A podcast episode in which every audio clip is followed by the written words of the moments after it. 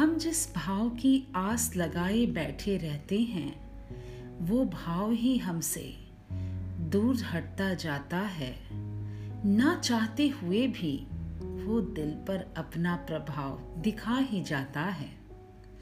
नमस्कार दोस्तों, मैं चित्रा, आप सभी का चित्रांश में तहे दिल से स्वागत करती हूँ। आज की कविता इसी भाव को दर्शाती है। कि जब हम कुछ अपनाने के लिए बहुत ज़्यादा बेचैन रहते हैं तो यकीन मानिए, वो हमसे उतना ही दूर चला जाता है। लेकिन जब वो हलचल शांत हो जाती है तो सब कुछ बिन चाहे ही मानो मिल सा जाता है। तो चलिए इस भाव को सुनाती हूँ। प्यार को जितना टटोलती हूँ, प्यार को जितना टटोलती हूँ दूर उतना ही ये शब्द मुझसे प्रतीत होता है। ढूंढना चाहा हर रिश्ते में मैंने, पर यकीन मानो, अब ये दिल निशब्द हो गया है। रिश्ते बनाए थे इसी की आस में, पर प्यास बनकर ही रह गई मेरी ज़िंदगी।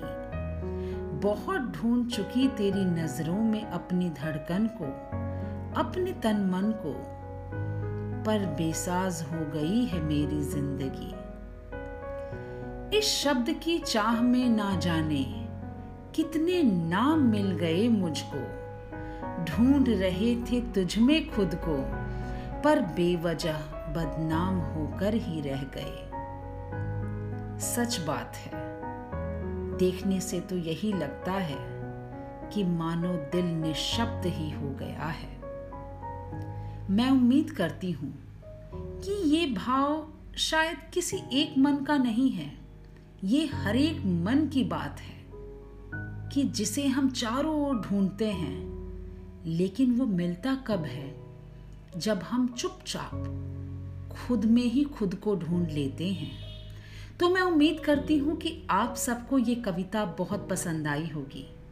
तो आप सबका धन्यवाद मेरे साथ बने रहने के लिए।